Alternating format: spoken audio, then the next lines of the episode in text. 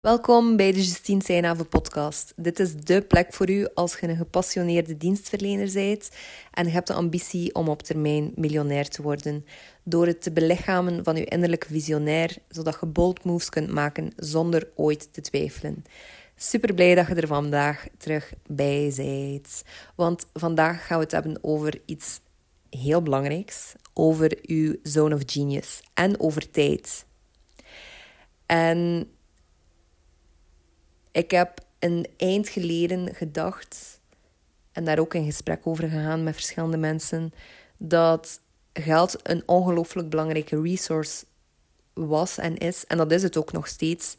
En toch ben ik ondertussen er terug van overtuigd dat tijd nog altijd belangrijker is. En niet tijd ook enkel op een lineaire manier, maar ook op een verticale manier. Als je het werk van Eckhart Tolle kent, dan weet je waarschijnlijk wel wat ik bedoel daarmee. Hij spreekt vaak over de horizontale dimensie en over de verticale dimensie. Of dat is toch hoe dat ik het zelf zou parafraseren. Als hij spreekt over naar binnen keren, je bewust worden van je lichaam, je bewust worden van ehm, misschien geluiden ook rond u, je bewust worden van het nu en daarin u te gaan bevinden.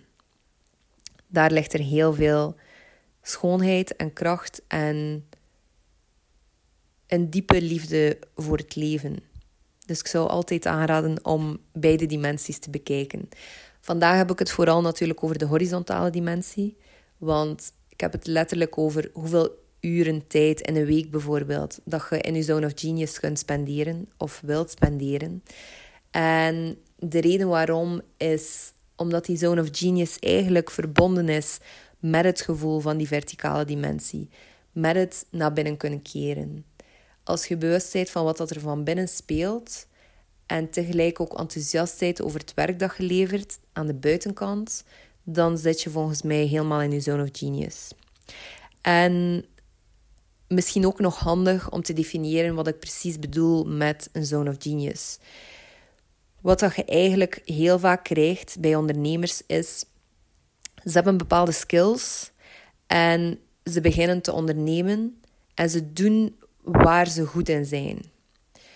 En op termijn is dat ook hetgene waar dat ze meer en meer voor gevraagd worden. Maar wat dat er dus vaak gebeurt, is dat ze dan in een zone of excellence belanden. En een zone of excellence is super, want dat betekent dat je vaardigheden daar hoog in liggen, maar dat is niet per se iets dat je met hart en ziel doet.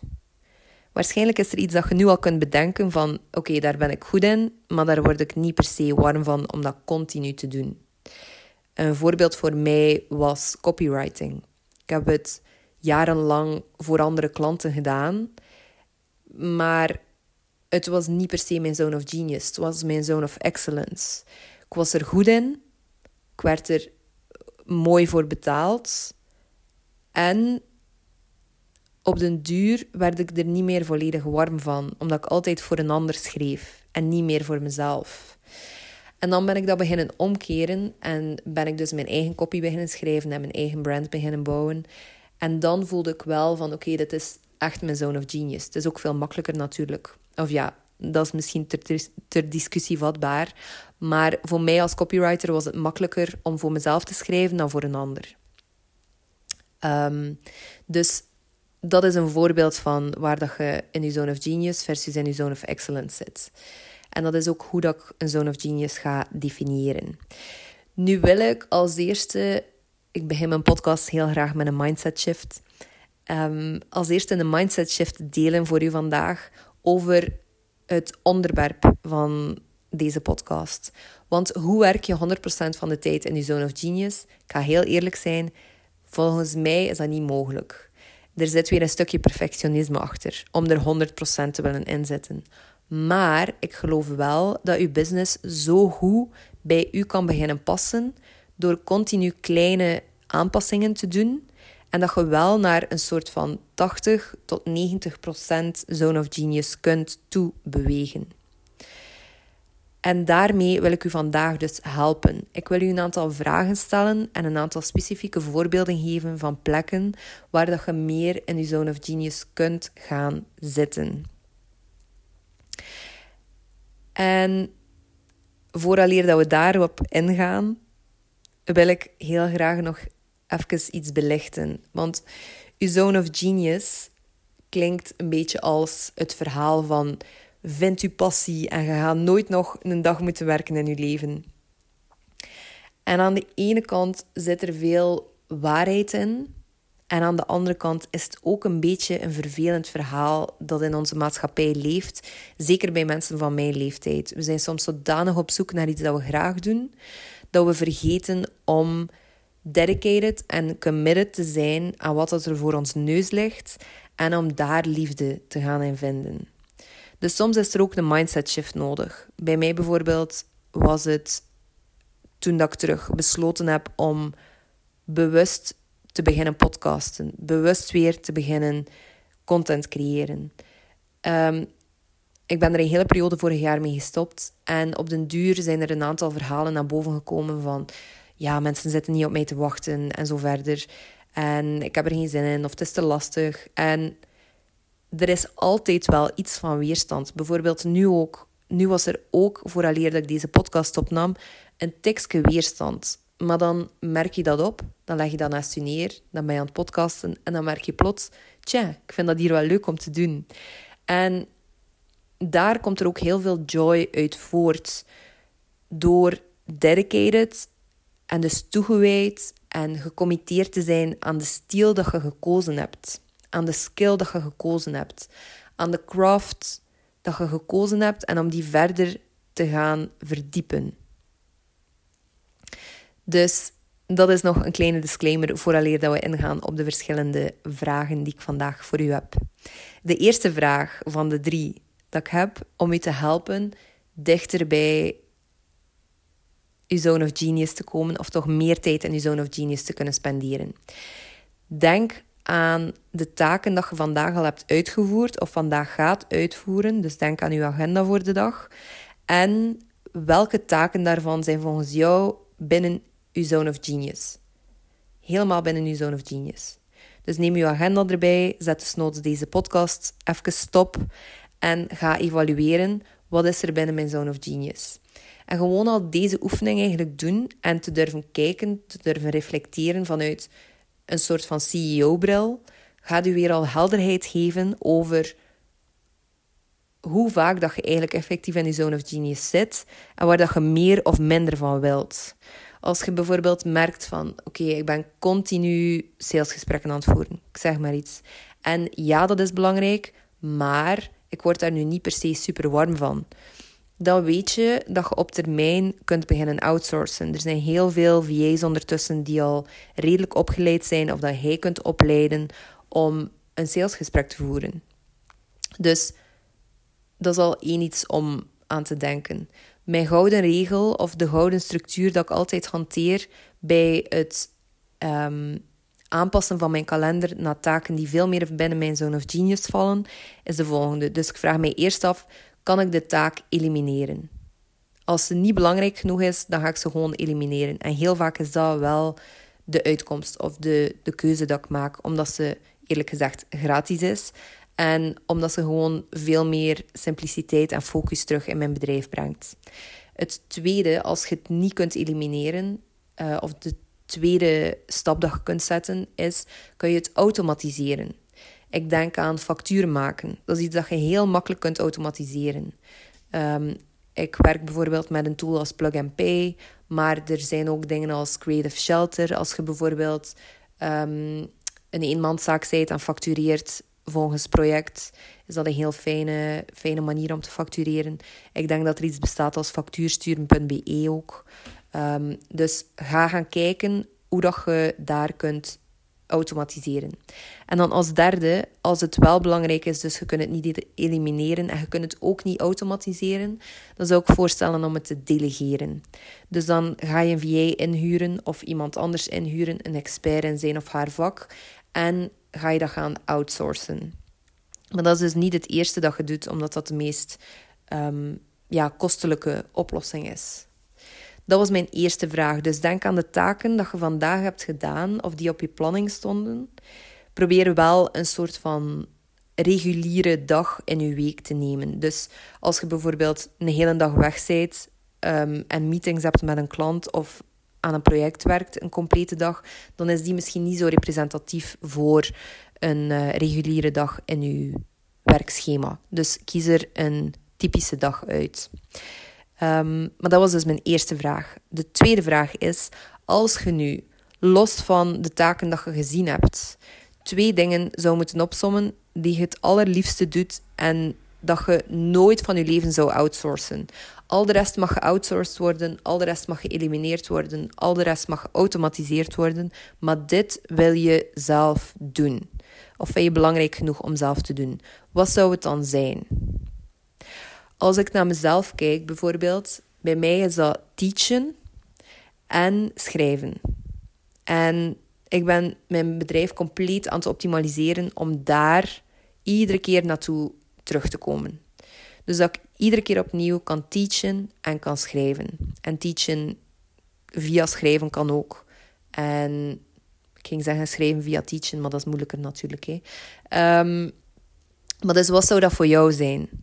Als je bijvoorbeeld, ik denk aan een type klant van mij.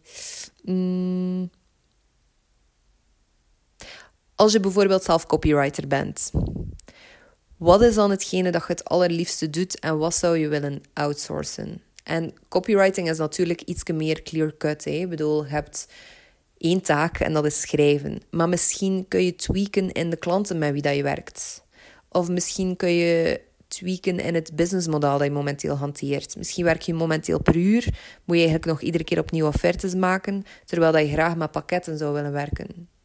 Dus ga gaan kijken wat dat de twee dingen zijn dat je het allerliefste doet en hoe dat je heel je bedrijf er rond kunt bouwen, dat je zodanig die dingen aan het doen bent. Betekent niet dat je enkel nog maar die dingen mag doen, oké? Maar dan heb je tenminste bijvoorbeeld 80% dat je die twee dingen doet, waar dat je sowieso warm van wordt en dat je enthousiast over wordt en dat je toegewijd aan bent. En dan kun je voor de rest weer speelruimte inbouwen. En dan de derde vraag, of de derde opmerking.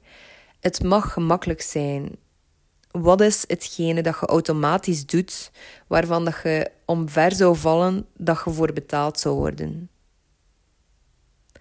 En opnieuw bij mij is dat dus teachen en schrijven. En met teachen bedoel ik echt informatie doorgeven.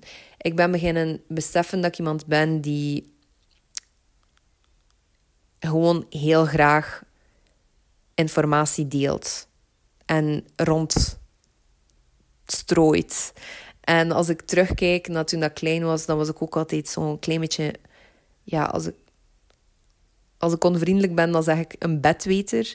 Maar ik was gewoon continu curieus en nieuwsgierig en aan het met mijn vriendjes en vriendinnen wat ik wist of wat ik geleerd had. En um, ja, soms andere mensen hun huiswerk aan het verbeteren of aan het vragen aan kindjes die ouder waren om mij Franse les te geven. Als ik erop terugkijk, is dat echt ongelooflijk om te zien hoe leergierig dat ik altijd was en hoe graag dat ik informatie deelde. En daarom bouw ik nu ook bewust mijn bedrijf daar verder omheen. En ik ben benieuwd wat dat voor jou is. Heel veel mensen zijn bijvoorbeeld sterk in ideeën genereren. Dat is iets dat ik totaal niet... Dat komt niet eens in mij op dat ik daar goed in ben of zo. Allee, dat is iets dat ik andere mensen heel vaak in zie, in zie thriven. Of structuur aanbrengen in een, ik zeg maar iets, in een lancering. Um, ik heb een, een ex-klant die lanceerstrategie is. Een supermooie niche op zich. Want heel veel mensen zien echt door het bos de bomen niet meer als ze aan het lanceren zijn. En zij kan dat heel helder en heel gestructureerd brengen. En haar klanten daarin ondersteunen. Of misschien bij iemand die graag met haar handen werkt.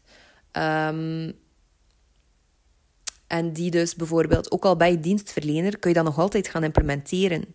Je kunt bijvoorbeeld een dag dan of een halve dag met je klanten samen zitten en echt um, een plan uitwerken, maar dan op een fysieke manier.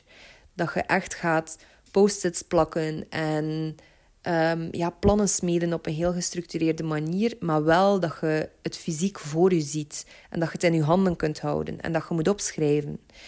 Ook dat is iets dat belangrijk is om te weten, ook al bij je consultant, ook al bij je coach, ook al bij je een dienstverlener die voornamelijk online werkt, als dat dingen zijn waar dat je van geniet of dat je enthousiast van wordt en dat je ook gewoon goed in zijt, speel daar dan op in. Gebruik dat dan. En zoek manieren om daarvoor vergoed te worden en op die manier betaald te worden. En een super makkelijke manier om nog verder op je sterktes te kunnen inzetten, is door mijn quiz te doen van de rijkdomsarchetypes. Ik heb een quiz ontwikkeld waarbij dat je meer een persoonlijk pad krijgt en je sterktes en valkuilen volgens je archetype kunt zien, zodat je op een makkelijkere, meer ja, vloeiende manier geld kunt leren verdienen. Het is, al zeg ik het zelf, een super tof project geweest om op te zetten, deze quiz. Ik heb er echt mijn hart en ziel in gestoken, want ik heb zelf een visueel um, karakter er ook bij getoond. Er is een optimistische rebel, een charismatische koningin, een krachtige generaal en er is ook een helderziende profeet in de quiz. En dus dan ben je uiteindelijk een van de vier en dan krijg je tips van mij hoe dat je met je archetype kunt omgaan of waar dat je archetype waarschijnlijk naar voren komt, waar dat je het beter kunt inzetten nog. Um, dus doe hem gerust. Hij staat in de show notes, de link. En ja, ben heel benieuwd ook welk archetype dat jij bent. Um, durf het ook gerust doorsturen naar hello.justienseinave.com of via de DM's op Instagram. Ik vind het altijd een max om te horen welk archetype dat je zijt. Om zo wat te kunnen inschatten, wat voor karakter, wat voor persoonlijkheid, wat voor relatie ook dat je met geld hebt. Want die relatie zal heel veel bepalen in je bedrijf en zal heel veel impact hebben op de manier waarop dat je in je bedrijf zit. Dikke merci ook om te luisteren vandaag en vergeet zeker niet om je te abonneren op de podcast. Of als je een trouwe luisteraar bent, zou ik het super hard appreciëren als je de podcast een review wilt geven. Via Spotify bijvoorbeeld kun je op de sterretjes klikken. En ik denk via andere podcastkanalen dat er daar ook opties in zijn om te reviewen. Maar in ieder geval echt een dikke merci dat je erbij bent. Het is een eer om tegen u te mogen spreken. En ik zie u in de volgende podcast.